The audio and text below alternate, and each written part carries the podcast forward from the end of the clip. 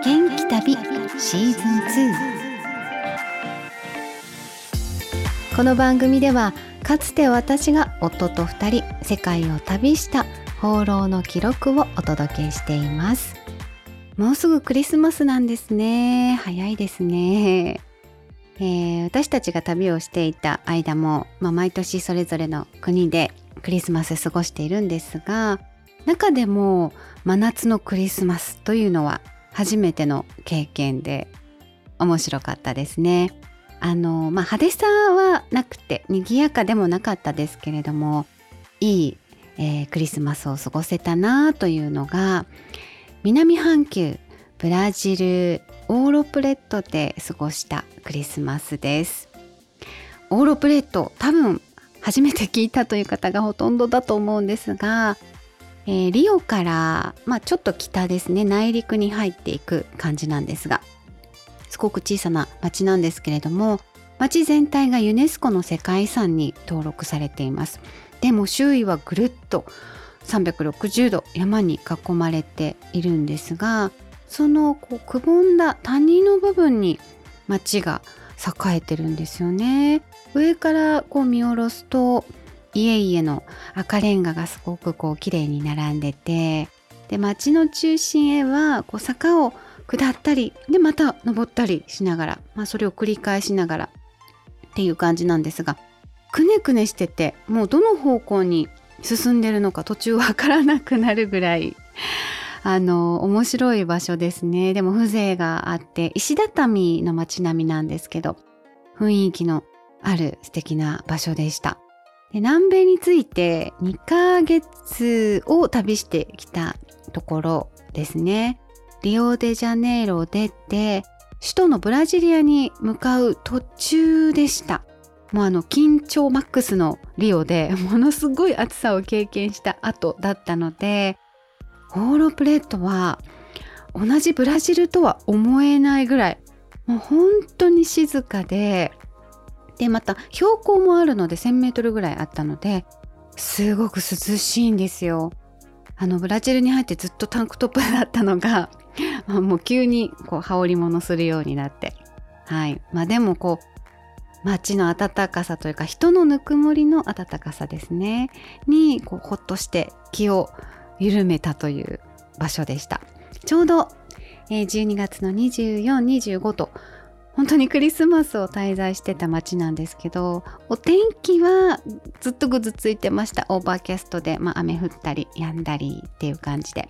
でイブの日にあの、夜行で朝着いたんですよね。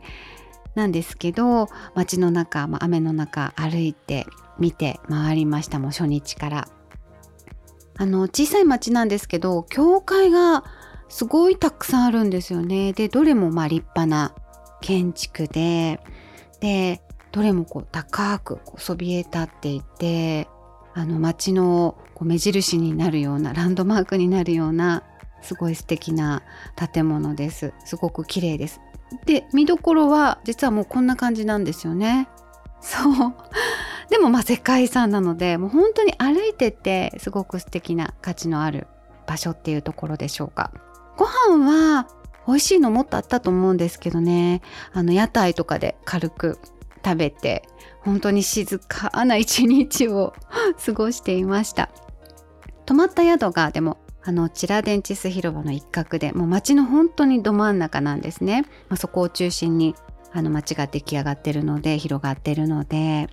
朝食付きの BB タイプだったんですけどあの朝食がねすごい豪華でした。泊まってるのは私たち以外にはいなかったと思うんですけどパンの他にクラッカーとか、まあ、クッキーとかスコーンとかいろいろあってあったかいお料理はなかったんですけどパインジュースが出てあとメロンとかバナナとかそのあの果物がいっぱい食卓に上がっててもうどれでも好きなものをどうぞっていう感じだったんですよ。クリスマス特別メニューだったのかわかんないですけど。で宿のご主人あの女性だったんですけどいろいろあの私たちに話しかけてくれて朝ごはんの時にブラジルのこととかオーロプレートのこととかいろいろ教えてくれました、まあ、ただ英語を話されなくってで片言のスペイン語と身振り手振りであの交流をしたんですけどなので私たちもこう嬉しくなって持ってた折り紙で鶴と風船を 作って あげました。あとカタカナで名前書いてあげたりとかしてすごく喜んでくれたのでねこっちが嬉しくなりますよね。でもやっぱり私たちの旅ではあのこうもらうことの方がいただくことの方が多いなってあの感じる滞在でもありました。翌日もやっぱりこう街歩きをしてでインターネットをしようと思ってあのあるショップに入ったんですけどそこも若い女性のオーナーさんだったんですね。であのお客さん少なくってなので話をしてたらドイツに留学経験があるっていう人でドイツ語も英語もスペイン語もペラペラなんですね。でまあもちろんポルトガル語か母国語でなのでこう旅人とか 外国人とか見ると放っておけなくておせっかいしちゃうのなんて話をしていたんですよね。で私たちもまあクリスマスとは言っても別にケーキを食べる予定もないし のんびりなのよって話してたらあのショップのお隣が自宅のアパートになっててでそこ寄っていかないっていうふうにお誘いいただきましてでコーヒーをごちそうになったんですよ。ブラジルはコーヒー自慢ですからね本当に美味しいコーヒーででしかもこう昨日のパーティーであの家族でねパーティーしたそうなんですけどごちそうが余っちゃってもう一人ではどのみち食べきれないから、まあ、残り物ので悪いんだけどって言ってお夕飯も一緒に食べましょうって言って あの振る舞ってもらってそれが本当にブラジルのこう家庭料理っていう感じでもうね名前とかもどんなものが入ってたかとかも覚えてないんですけどすっごく美味しかったですね日本人の口にもこう合うなっていう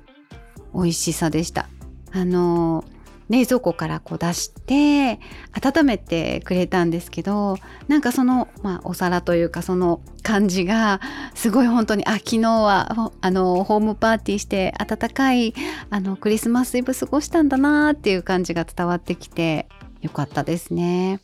そうやっぱりね普段はこう警戒して人からねもらい物をして口に入れたりしないですけどそうでもなんかこう信用しちゃいましたね彼女はいまあ、でもその後もあの3人でずっと話してて写真撮ったりしてで今日のこう画面に出てる写真もその彼女のインターネットショップの窓から2階の窓からオーロプレットの街を映したものですね。なかなかこうね、うん、街の雰囲気の伝わるいい写真だなと思います。ただこの道ではなかったんですけどあの別のもう少し広い道を歩いてる時に同じ石畳なんですけどね。あのまさにサンタさんにもあったんですよその日。オープンカーに乗ってキャンディーをばらまいているんです。普通に、まあ、サンタスーツ着ててあのノースリーブとかじゃなくってねあの律儀にちゃんと着てて。であの投げられたあのキャンディーはみんなやっぱり拾ってました。で私たちもあの拾ったんですけどね。紙に包まれてはいたんですけど食べてません、ね、なんか気になっちゃって。ちょっとね味見すればよかったですけどね。オーロプレットのちゃんとあのクリスマスの様子も見れました。そうあの旅でね恒例で出してるポストカードもあの切手は貼れたんですけど街中にポストがないんですよ。これびっくりですよね。